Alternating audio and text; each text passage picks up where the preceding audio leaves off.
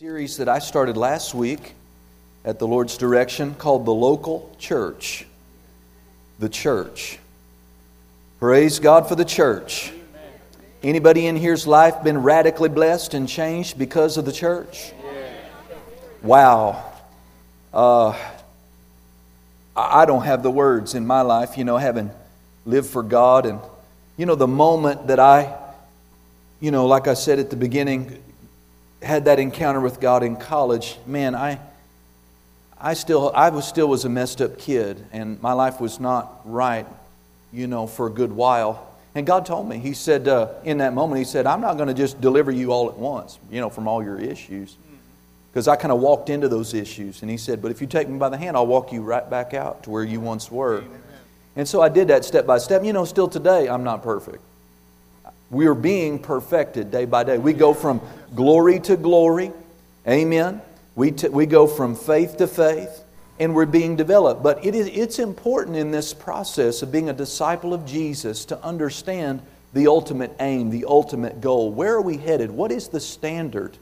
We're not turning there, but to, in Ephesians 4, it's revealed that it's none less of the full stature of Jesus Christ. When God gets done with Brother Dave here, he's going to be Brother Dave as God created him uniquely to be, but he's going to look just like Jesus. He's going to talk just like Jesus. He's going to do the works Jesus would do. He's going to think like Jesus. He's going to have the character of Jesus. We all are. The aim is Christ likeness. And so we need to keep that in view because we're not supposed to be treading water. We're not supposed to be the same lady we were last year. We're not supposed to be the same man we were last year. Amen. We're supposed to be pressing toward the mark. Amen. And, uh, you know, there'll be seasons where we feel like, you know, God's working mightily and, and we're making leaps and bounds. But I tell you what, if you get up tomorrow morning and you're even just fractionally more like Jesus, good for you. Give yourself a that a boy, a that a girl. And then the next day, take another step. Amen? There needs to be constant practical application of your faith. Amen? You know, think practically in every sermon, every teaching, it's school. There's a, there's a lesson in, in most of the services that I'm going to lead, right? And you need to leave going, not going, man, that was good, Pastor Chris. And then by the time you get to the restaurant, it's, it's just, well, church is over and now we're moving on. No, what am I practically going to do today, this week, me, us as a family, to put into practice, come on, what's being preached? Otherwise, James says we're being deceived. We are deceiving ourselves to think that the Christian life is in the going to church and in the hearing, and then going and not being changed. Come on, if you're in the right church, you're being challenged to change.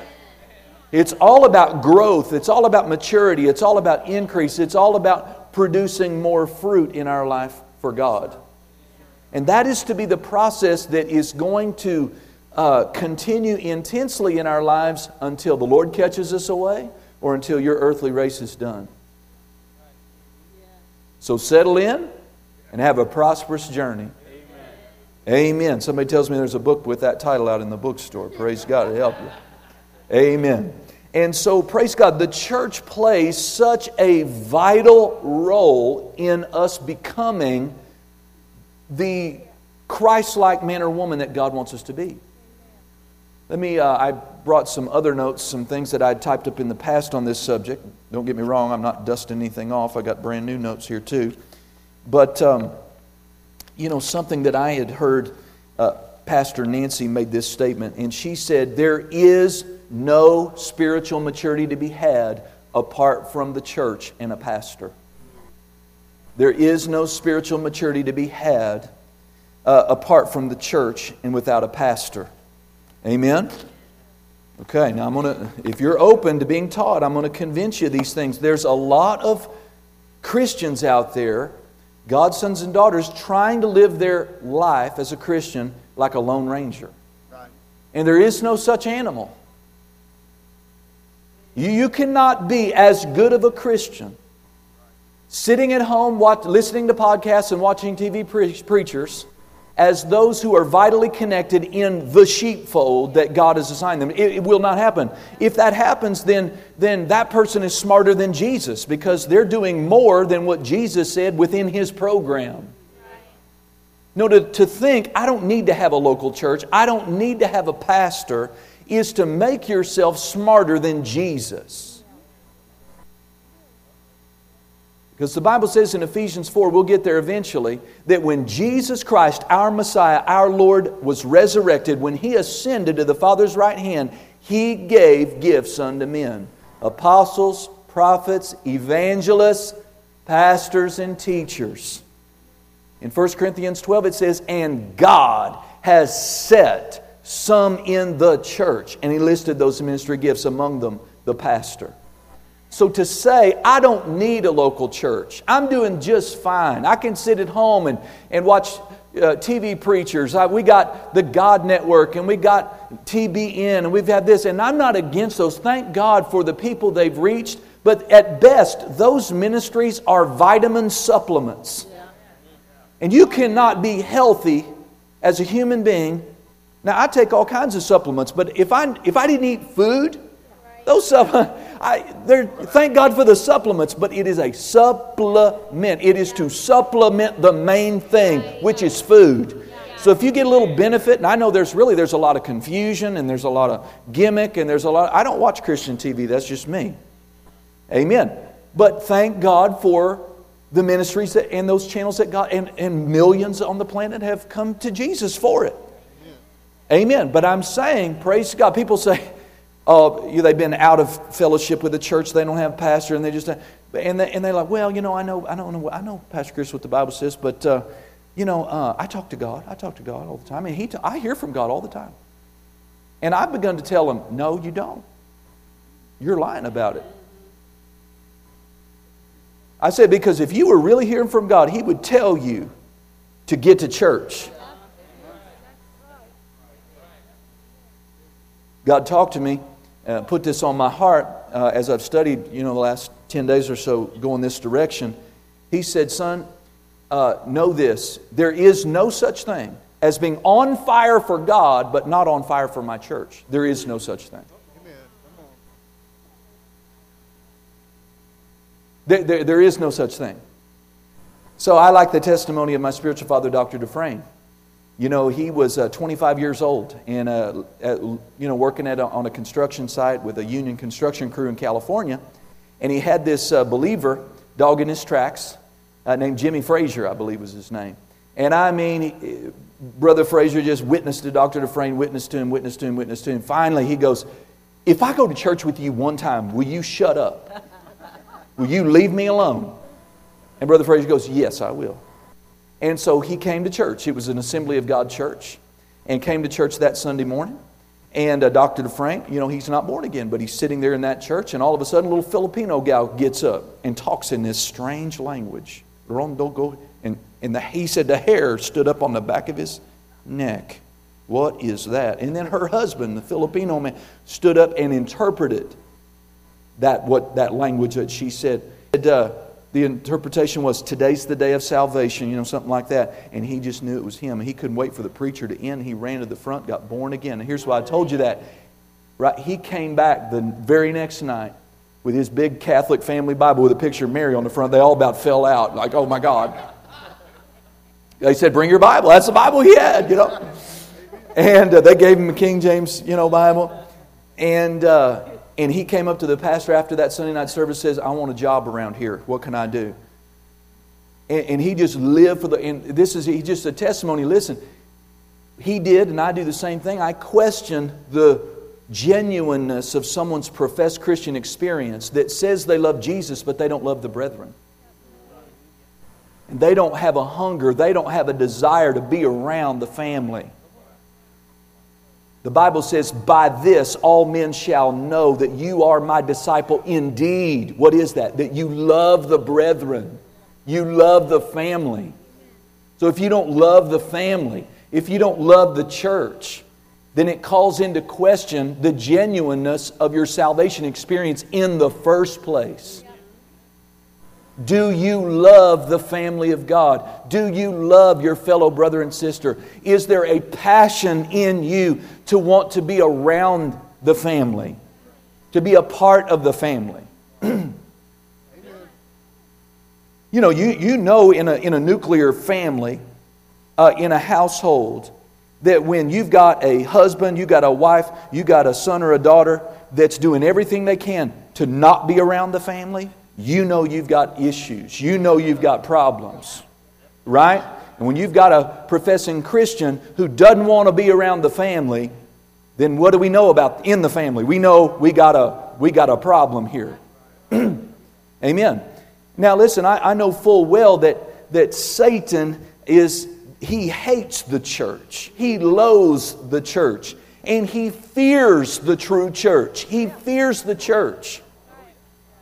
Amen? And he works overtime to do anything and everything to diminish the church, minimize the church, give you plenty of excuses why you need to be exempted from what I'm teaching today. Why it doesn't matter to your life that all when Paul wrote that, we didn't have satellites, we didn't have TV. It's okay now. No, it ain't okay now. Amen. We just read it in receiving Brother Dale and Michelle. God said, I will bring them to a TV screen. No, I will bring them to their fold, their sheepfold, their household Amen. of faith, their family. Amen. And in that dynamic, we rehearsed all of those wonderful blessings that if you'll be rightly connected and receiving in the church, you're supposed to be increasing. Come on. And I've seen it, I don't know, Pastor, in 19 years, when people really hook on and they're really listening and they stay with it, their money goes up, their marriage goes up, their family goes up. Come on. Uh, they don't, they're not sick like they used to be sick. They stop bumping their head on in life so much. They learn to really become more than a conqueror, more than victorious. But Satan is, and he will do anything and everything he can to separate you from the church. Everything he can. He will accuse me to you when you're away from me. Now, how does that work? Thoughts will come and land on your mind. Oh, Pastor Chris, he ain't got no love. Oh, Pastor Chris, he's too hard. Oh, Pastor Chris, he didn't stop and have a 20 minute conversation with me in the hallway. He must not like me. Now listen, God accuses, or it's not God, excuse me, edit today. Satan, he does the same thing about you to me. In an attempt to bring division, in an attempt, in an attempt to separate. Because if we are rightly joined together in the family of God, we are a force to be reckoned with. That's a good, good segue to get, go ahead and read this text scripture. You're in Matthew 16, aren't you? Praise God. Let's read what Jesus said. And let's begin in verse uh, 15. It says, He saith, Jesus said unto them, But who say you that I am? And Simon Peter answered and said, You are the Christ, the Son of the living God. And Jesus answered and said unto them, Blessed are you, Simon Barjona, for flesh and blood has not revealed it unto thee, but my Father which is in heaven. And I say unto you that you are Peter, you are Cephas, you are Petrus, you are a stone.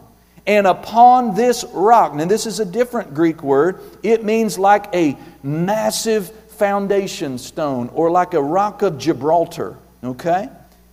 I will build my church. I will build my church, and the gates of hell will not prevail against it. Hallelujah. Nowhere in the Bible can you find the gates of hell won't prevail against a nation. The gates of hell won't prevail against uh, uh, a political party. The gates of hell won't prevail against a government. All of those, uh, every other institution out there is subject to being overcome, defeated, dominated by the forces of hell. The one entity on planet Earth that Satan cannot conquer is the true church. Oh, glory to God. Amen. And, you know, we're living in such a day, you know, Satan knows that his time, he's about to be chained up and cast into a pit. He's going to feel like falling for a thousand years as he lives for a thousand years falling in that dark abyss. His time is short. Amen. And he is flailing. He is throwing everything at the church, amen, up to and including the kitchen sink. Amen. And I just have it on my heart to do everything I can to fortify you in your heart, in your mind, amen, uh, to be rooted and to be connected properly to, and if it's not me, find that guy, find that someone that God has especially anointed as a pastor to speak into your life, feed into your, pray over you, be there for you. Amen. To be a spiritual father to you. Amen. To feed you the Word of God. Listen, if it's not me, that's fine, but find that person. Glory to God and count them as precious. My pastor, my man of God, my woman of God, they are precious to me.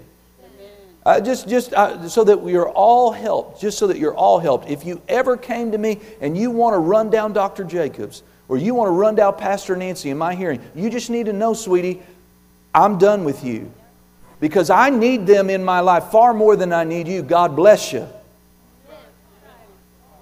Well, they're not perfect. I saw a flaw. Right, okay, we don't need to say any further. We're just going to turn that mirror around and praise God. We're all in the mercy boat, aren't we? Amen. And so we want to be a part of the church of Jesus. Now, again, I do understand that the church is not a building. But thank God for the building. Yes. I told you last week what the church is. The church is, uh, in the Greek, it's called the ecclesia. That's a compound Greek word, and it means to be called out or the called out ones. Amen? So, what is the church in the mind of God? It is the assembling together, the gathering together, the, the meeting together of those that have been born again. Right? you know, so from a definitional point of view, if we as World Harvest Church let open sinners who deny the authority of Jesus Christ, or who profess Jesus as Lord but who refuse to obey Him, and we allow them to sit comfortably month after month in our pew, we cease to be the church. In the mind of God. Now, yes, we want seekers and sinners pressing in so that they can hear the gospel, but so that they can be converted and be born again.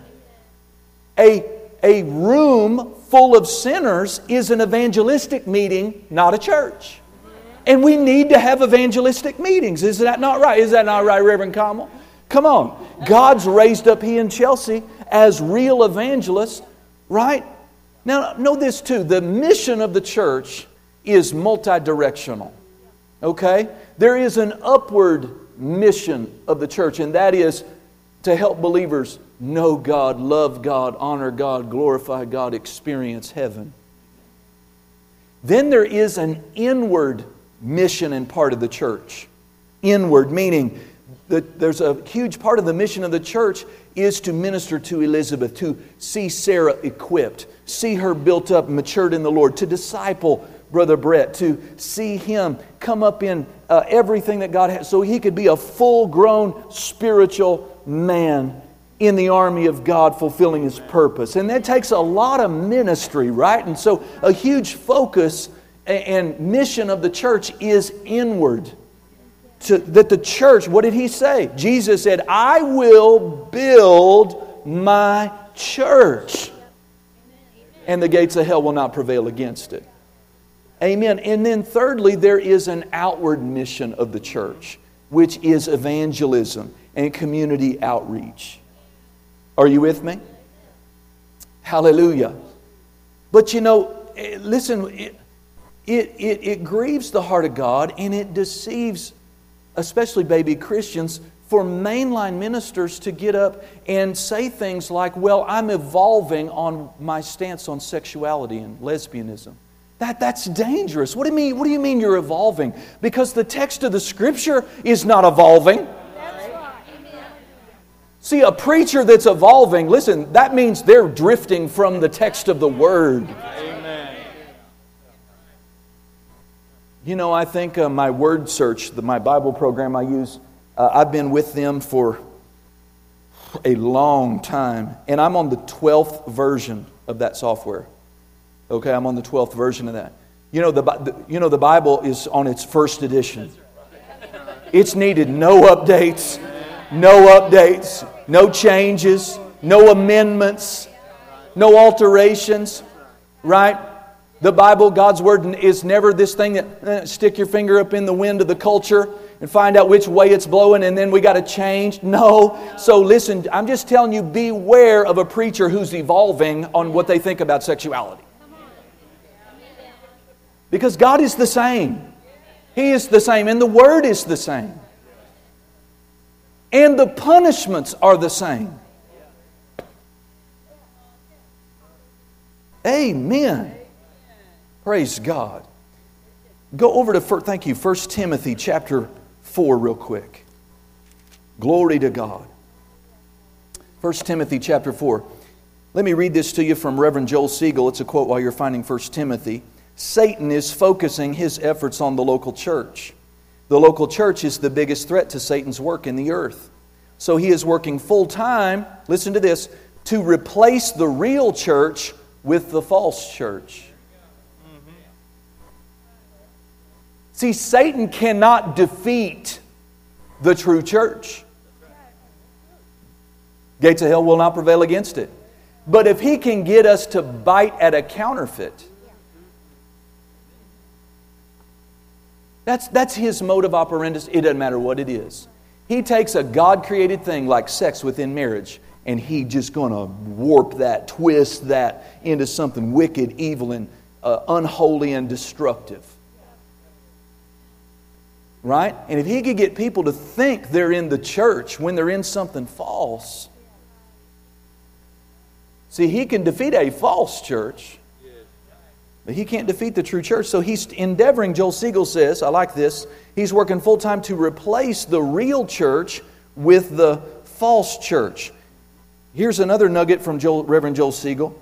He's ministered here before, if you don't know him, he's a great man of God. Um, he said, if there is no flow of power in the church, the church is false.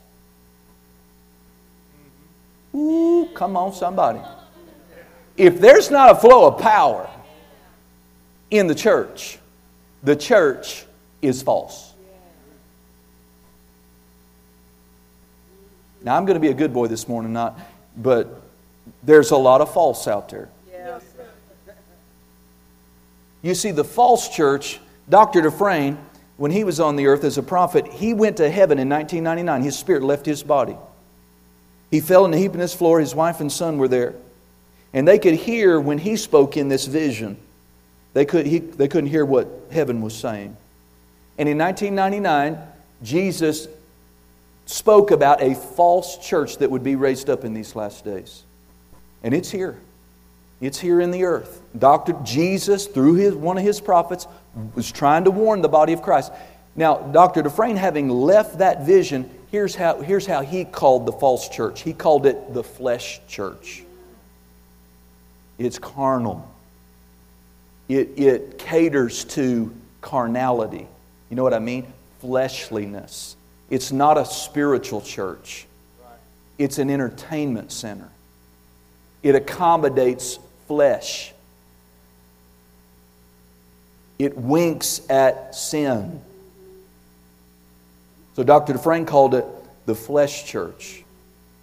Um, another great man of God that I highly respect, uh, also a true prophet, Reverend Randall Greer.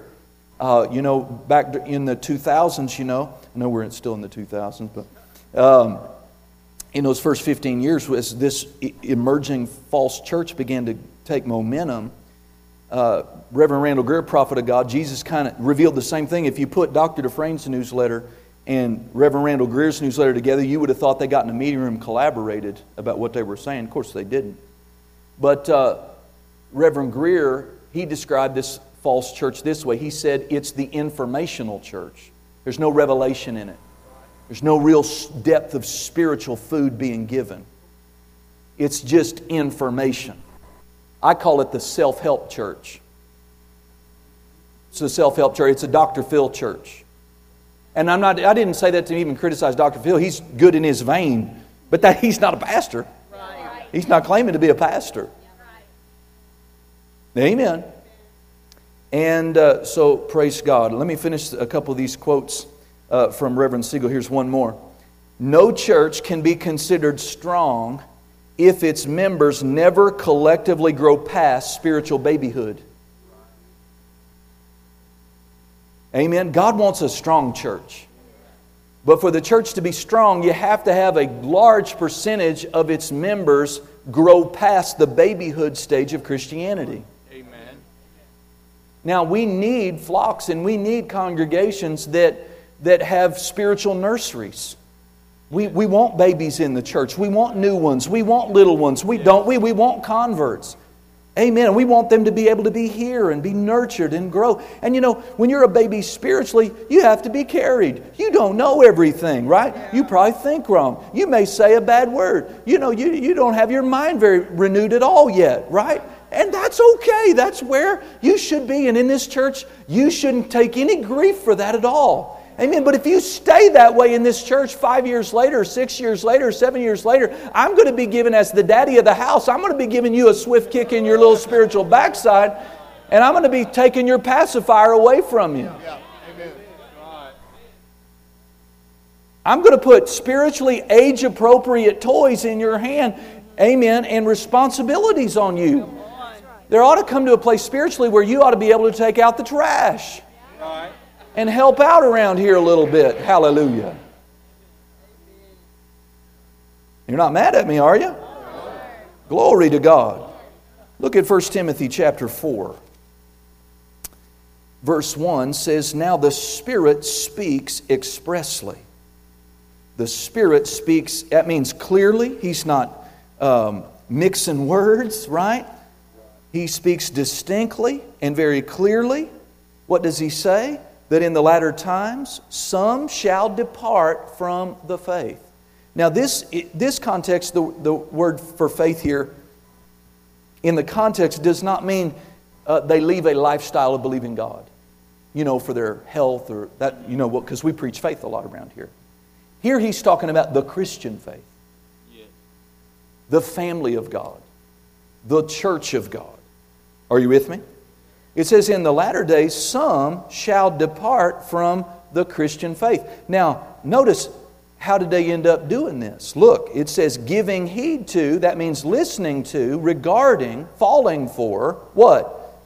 Seducing spirits and doctrines of demons that are speaking lies and hypocrisy, having their conscience seared with a hot iron. So here we have what I see is people behind pulpits, but they're yielding to demonic spirits, not the Holy Spirit, and they're espousing things and teaching things that are not the Word. And people are falling for it. They are leaving the true faith, they are leaving the Christian faith, the Bible kind of Christian life, to live some sort of uh, hybrid, worldly twisted, false form of Christianity. Now, my wife worked in banking for a number of years, and one of the things she said that they taught her uh, about watching for counterfeit bills as a teller is that you don't study all the, the newest fad, you don't study the latest counterfeit bill. You spend all your time focused on the real thing, knowing what's real. No, is that right? Yeah, knowing the authentic, being an expert on what is true, the real $100 bill, the real $20 bill. Know what it looks like, know what it feels like, because there are all sorts of little tricks out there, and when something false comes along, you're so acquainted with the real, you don't fall for what's false. Hallelujah. And I invite you, I urge you, I encourage you, do not take my word for it. On this subject or any subject I get up and teach, be like the Bereans in the book of Acts. Go home and search the scriptures to make sure that the things I'm telling you are true. Amen. You need to get in your Bible, be acquainted with the Bible. Amen. And I'll try to use a lot of scriptures. I want to be part of the true church. I don't want to fall prey myself uh, to that which is false. How am I going to do it? I'm going to study. I'm going to keep my eye on the Word. I'm going to live close to Jesus. And so when some fad blows through the body of Christ, I'm not going to, in Jesus' name, fall for it because I'm so acquainted and familiar with the real thing. Right. Praise God forevermore. Amen. Amen. Go over with me to Psalm 92. Psalm 92. Hallelujah.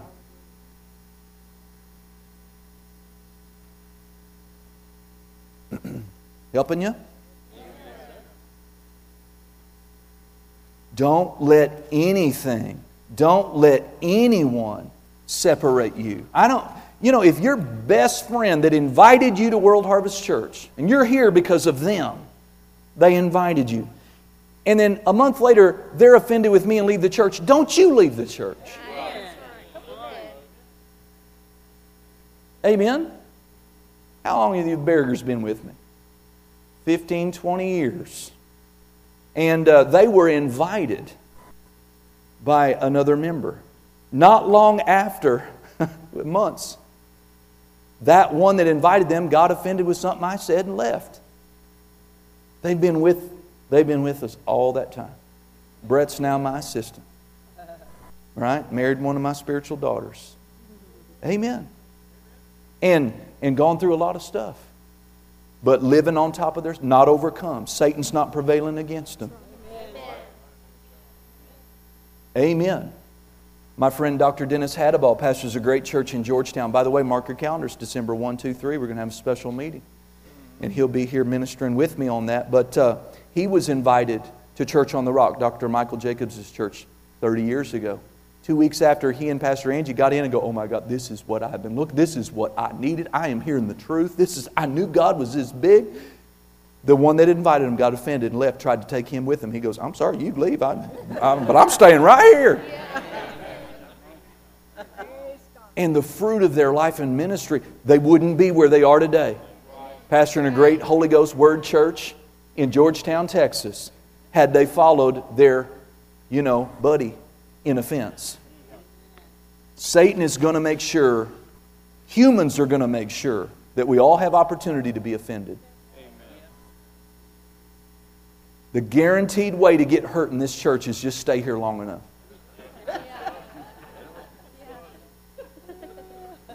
And I pray, it, I pray it's not intentional, especially on my side. But, you know, I'm not looking at perfection. For, I'm not looking for perfection in you. I hope you're not looking for perfection. We're supposed to be a God ordained family. Right? And we love each other through our issues. We don't chew each other up, you know, at restaurants and in lobbies and in hallways and on Facebook or whatever. Amen? So in Psalm 92, let's uh, look at um, verse number uh, 12, verse number, number 12, it says, The righteous shall flourish like a palm tree. Does that sound good to you? The righteous will flourish like a palm tree. He or she will grow like a cedar in Lebanon. Those that be planted in the house of the Lord shall flourish in the courts of our God they shall still bring forth fruit in old age. They shall be fat and flourishing. Come on. By the way, right after the service, right after the service, Brother Roy and Sister Susan Dawes, a member of ours, they, they bought and donated a couple of shade trees that we've planted out here in honor and memory of Brother Bill and Deacon Dennis Trevathan. And after the service, we're going to mount the plaques and share a memory and right out there. And, uh, but Brother Bill, until he went home to be with the Lord this year, he was our oldest, most senior living member. He was prosperous, peaceful, fruitful. Come on, not disease. I'm telling you what, he just wore himself out, wore his body out, glory to God, and went home to be with the Lord. Amen. He was this, but he was in the house of God. I mean, when I walked up my first Sunday, November 18th, 2001, it was he and Martha at the door greeting me. And here I come, little 28 year old kid, uh, praise God, to pastor my first church. And they were just right with me. Amen. Martha's still with us, you know. She's, you know, aged herself, but still bearing fruit. Listen to this from the Amplified Translation The uncompromisingly righteous shall flourish like a palm tree. Now, here's how the Amplified describes that they will be long lived, stately,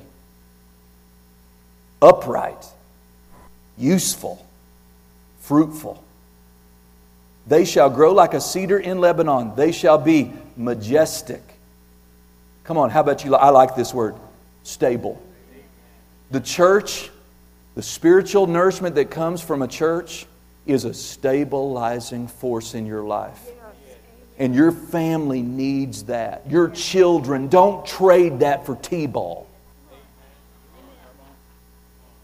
Don't trade that for ballet.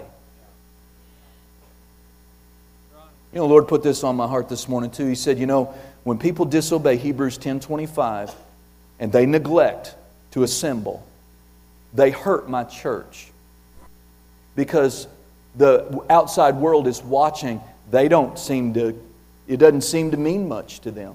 Why should it mean much something to me? It doesn't mean nothing to them. But what ought to be happening is uh, Coach Doodad or dance teacher so and so should be saying, Now, where's Sally at? And those people there should go, Oh, well, their church was having a prayer meeting. Yeah, amen. That's what ought to be. See, that is a witness. That's a witness that ought to be happening. Just a simple thing. Where's, come on, where's my goalie? Where's he at? Well, you scheduled it on Wednesday night. He's, a, he's at church in the Word. He said he wasn't coming. See, when we do that, when they talk like that, we have witness to them without being there. Our lifestyle should demonstrate that we regard the church. The church is important to us. It's a stabilizing, uh, equipping, safety place for our family, and we won't trade that for other good things, but they, you know, soccer won't do it. Now, I played soccer for 13 seasons, and I missed a lot of church because my parents didn't go to church. But I've offered all, there's not really any extracurricular activities that I've denied Amber and I, our three children. We've introduced them. I mean, we introduced faith to all kinds of things. And uh, praise God, we've, Rex has played things. We've, haven't, we've tried to get Ryan. You know, Rex over here, I don't know how many years you did jujitsu. I probably got, got a fat 401k invested in your jujitsu skills like almost 10 years, but never missed service. Never missed service because of jujitsu. If we couldn't schedule it around, if it was going to get in the way, we just made a decision. And over the long haul, it shows up in the life. Now, every parent, all of you, you have to make your own decisions about these things. But it's my job to put this principle before you from the Word of God and give you a clear choice. What kind of kids do you want to have? You want a wall full of trophies, but then not know God? And not know how to get healed? Not know how to deal with the spirit of suicide? Not know how to deal with depression? Not know how to deal with the pressures that are coming on this world? Every one of us have a choice that we must make. God has provided, amen, a way for us to live this kind of life. We can be majestic, stable, look at this, durable, incorruptible. Planted in the house of the Lord, they shall flourish in the courts of our God. So the church is a flourishing place. Amen. Amen. It's a flourishing place. Now, I, I, have my responsibility to make it that for you, but you have a responsibility to make it that for yourself too. You have to come expecting. You have to come living right. You have to come with the hunger. You have to have passion for the house. If you come in, I may have studied all week, prayed all weekend, and, and come in, but if you're distracted and you you wore yourself out on Saturday night, you don't have any, and you're interested in other things, well, you're not going to get what you could have got. Right. Amen. Amen. And we're going to be challenged in our circumstances. You know, I sat down, uh, actually, I was approaching by 2 p.m. for a night service. I was taught this. I ought to be in my room, shut up with God, studying, and praying for the night service. So I was getting, approaching that this Wednesday. That time's about 12 o'clock. And I thought, you know what? My water pressure inside my house is going down. And that just tells me that my whole home water filter needs to be replaced. It's all clogged up. And so I, that ought to be a three minute thing. You know, undo it, put the new cartridge in, screw it back on, see you later. That's what I thought. Well, I got the thing off, put the new cartridge in, put it back on, it leaked. It leaked. I found out later why. I found the O ring on the ground. It had fallen out when I was rinsing out the thing. But then the thing got jammed up. I couldn't get it off. So I had Rex come out and help me because we got this series of pipes in my hot water heater closet. And he's trying to stable it, and I'm cranking on the thing, and the thing goes boom, and the pipes go boom, and here comes the water. And now I'm in an afternoon project of plumbing. I was still here in my place doing my best. Now, if I had had a miss, you know, things do happen, but I gave it my best shot. See, the church is important to me. It's important to you, right?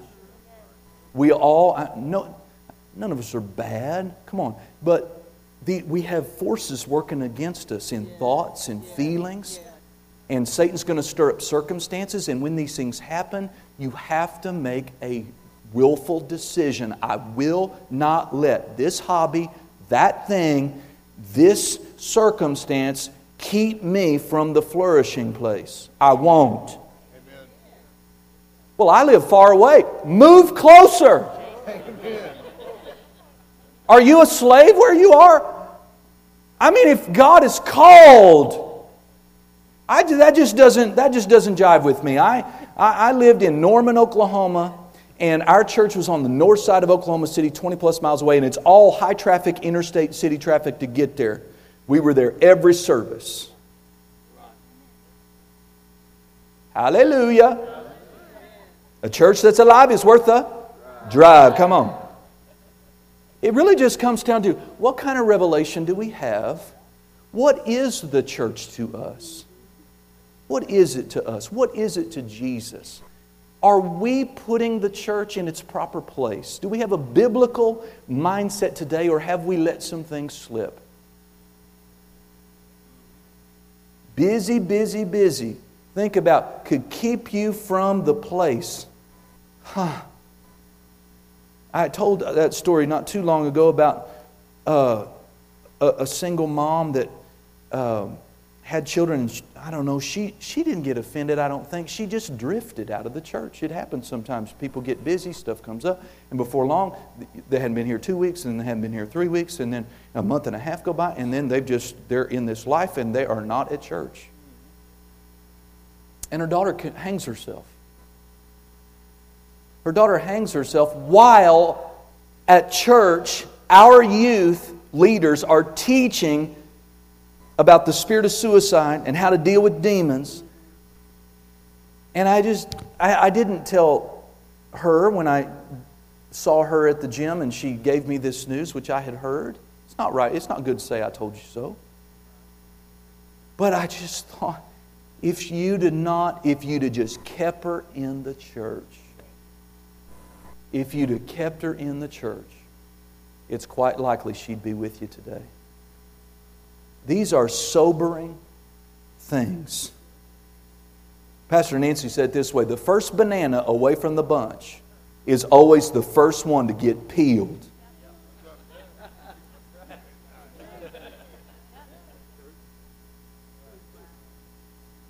How powerful is the connection of having a right covering with a right relationship with a pastor and local church? Do you remember the fornicator in 1 Corinthians chapter 5? This is a man who's a, it's an adult male who is a, uh, a living member of the church at Corinth. and he's committing open sexual sin with his, his dad's wife, his stepmother. He's having sexual, and the whole church knows about it. Paul, the spiritual father, finds out about it. He is livid because the pastor and the local church family are letting that go on. He says, Don't you know a little leaven will leaven the whole lump? That thing will spread throughout the whole church community, could be defiled. These are spiritual forces. This cannot go on. He said, I'll tell you what I have done. In the Spirit, I have turned him over to Satan for the destruction of his flesh, so that his spirit might be saved in the day of the Lord Jesus.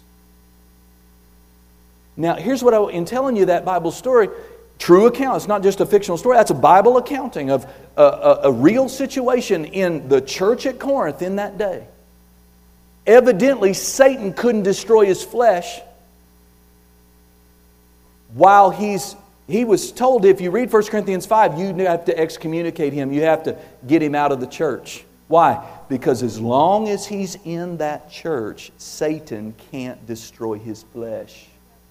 That's how powerful spiritually the blessing and the protection that can come when you're in the body of Christ. Amen.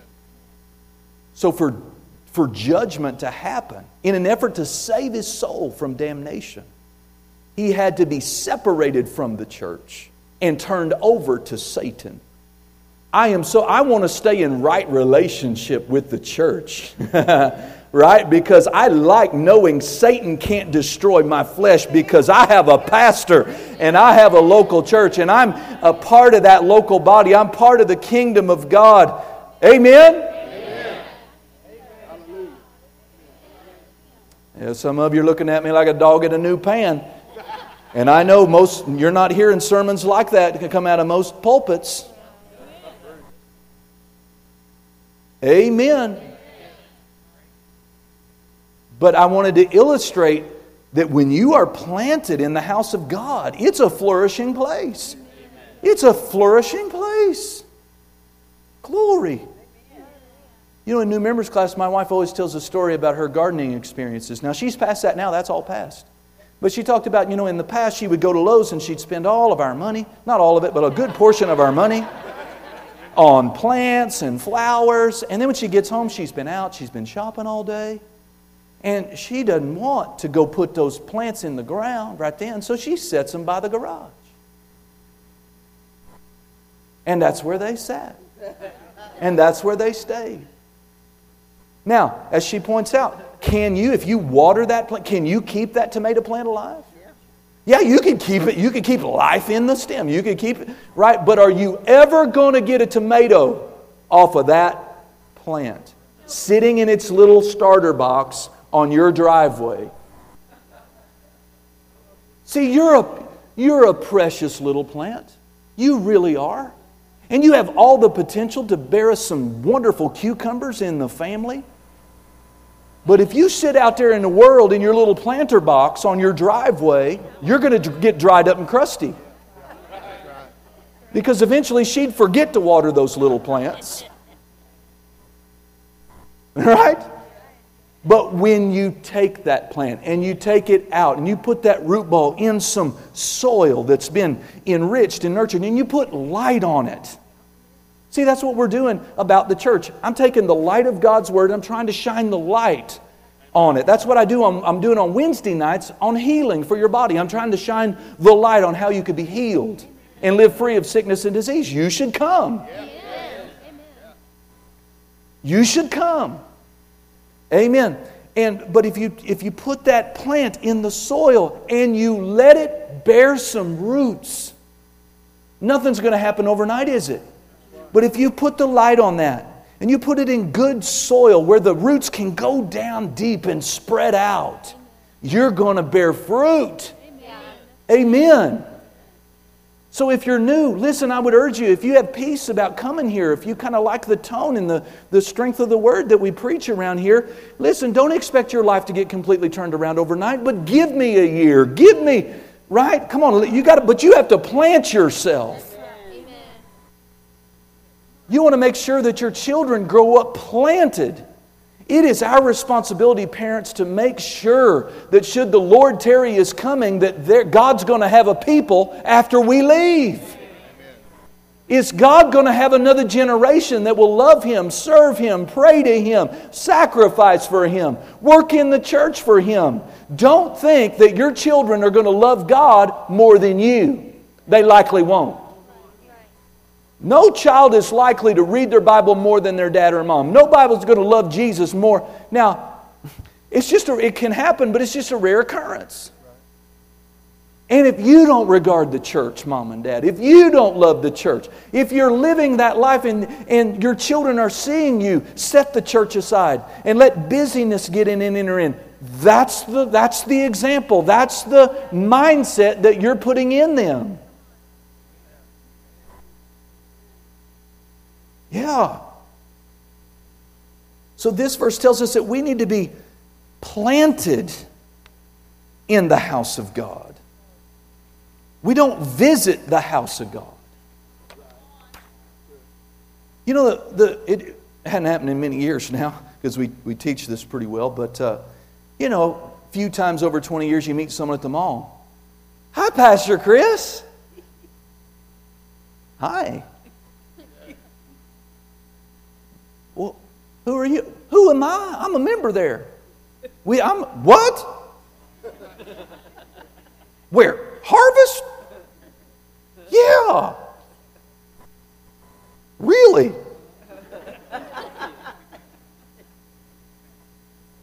We purged you off the rolls three years ago, sweetie. You stopped answering our phone calls and our text messages. People are goofy. You don't be goofy, but people are goofy. Dr. Jacobs, what does he say? Pie or something? You're like, mm-hmm. we got to get her thinking straightened out. Let's, uh, let's close over here in 1 Corinthians chapter 11. I hope you guys are okay with this subject because we got weeks to go on this. Weeks. 1 Corinthians chapter 11, and we'll close right here. Hallelujah. And my, my teenagers, my young people, don't, don't let Pastor find out that you started dating somebody and you've been dating them for three months and I hadn't seen their face. Don't do that. What church they go to? Well, okay. But they kiss good, Pastor. It's like Dr. Jacobs says, you teach someone to kiss good. That don't pay the bills.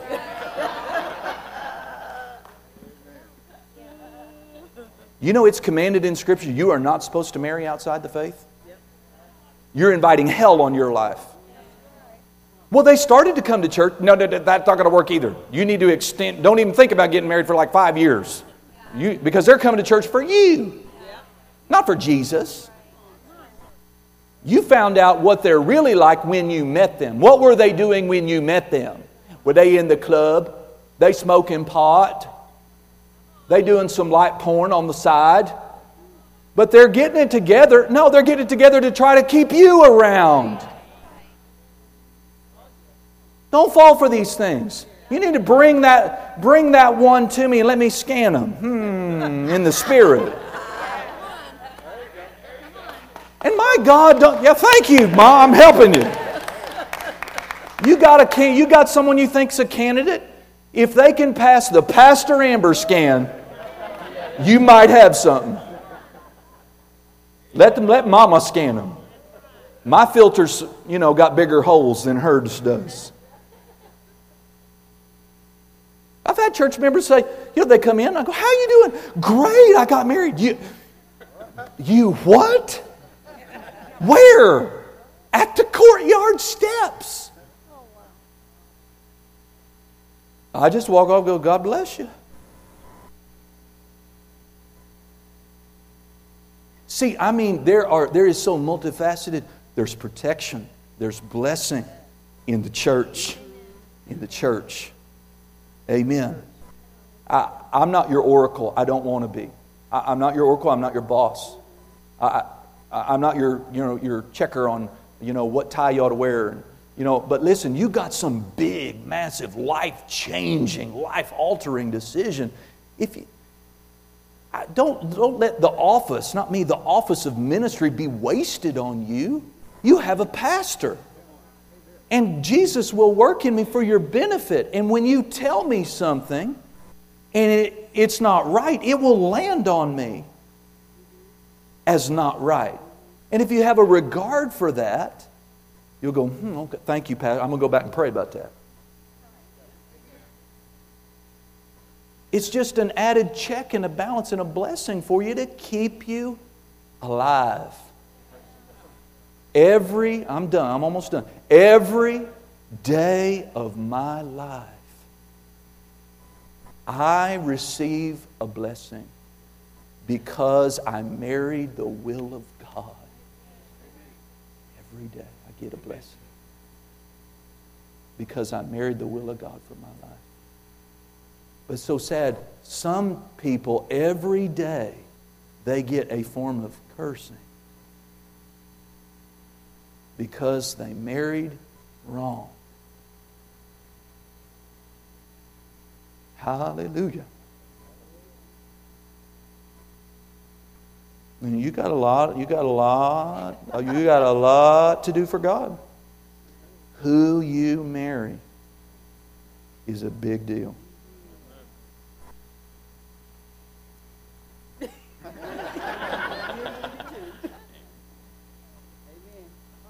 Princes should marry princesses.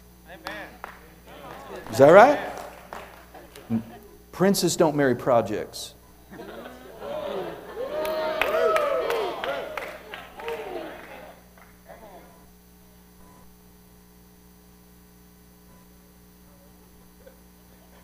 I'm not coming for you, Brother Chris. It's okay.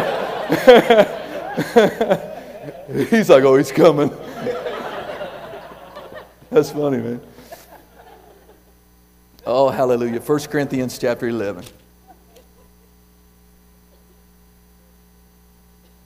Verse 28 says, But Paul says, But let a man, let a person examine himself, and so let him eat of the bread and drink of that cup. For he that eats and drinks unworthily eats and drinks damnation or condemnation unto himself, not discerning the Lord's body. We didn't get to it yet, but you know, the church is the body of Christ. You have enough Bible knowledge probably to know that's right. Over and over and over again in the New Testament, the church is called the body of Christ. Even the bread and the cup represents Jesus in, in what he gave for our redemption. Right? So there's a, there's, there's a lot to communion, but the, there's a secondary underpinning interpretation of this that I want to close with, and that is notice he said that bad things can come if we don't discern the body of Christ or the church. We have to discern properly.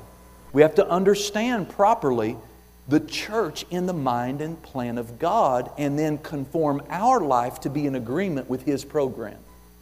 If you want God's best, you can buck up against it, you can rebel against it, you can think that you're going to be the exception, but you won't be.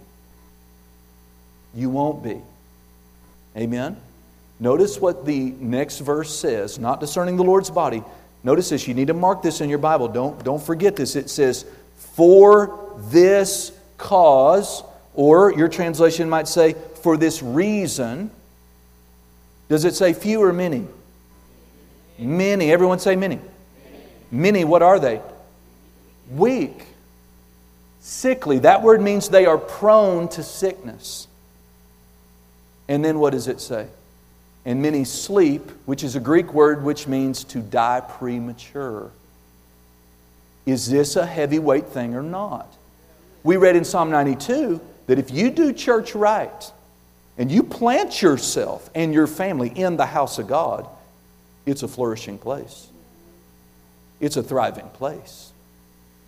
But if you don't discern the Lord's body, the church, properly, the exact opposite happens. Weakness will set in. Then you become prone to getting every sickness that comes along. Notice the progression weak, prone to sickness.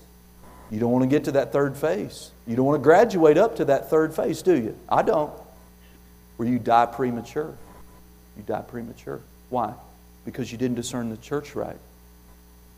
People, you want to die premature? Try to split this church. Try to split any church. Try to tear it up.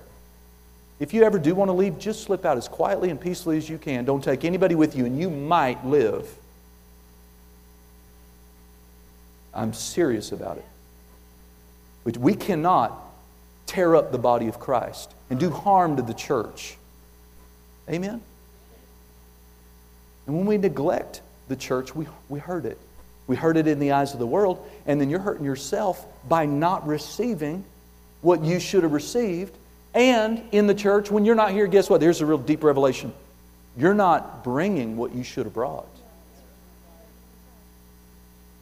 It's a two sided thing.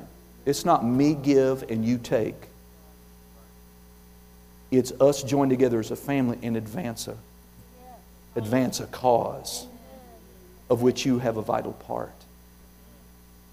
Every church service, you should bring something your faith, your excitement, your joy, your supply, your finances, your prayer. And when you don't bring that consistently, it doesn't matter whether you didn't know it or not, this spiritual law will kick in eventually. You're going to find yourself growing weaker and sicklier. And if you don't get it turned around, you could go to heaven before you should have. Because you weren't in the service where God was going to move to heal your body. Hallelujah. Are we learning anything?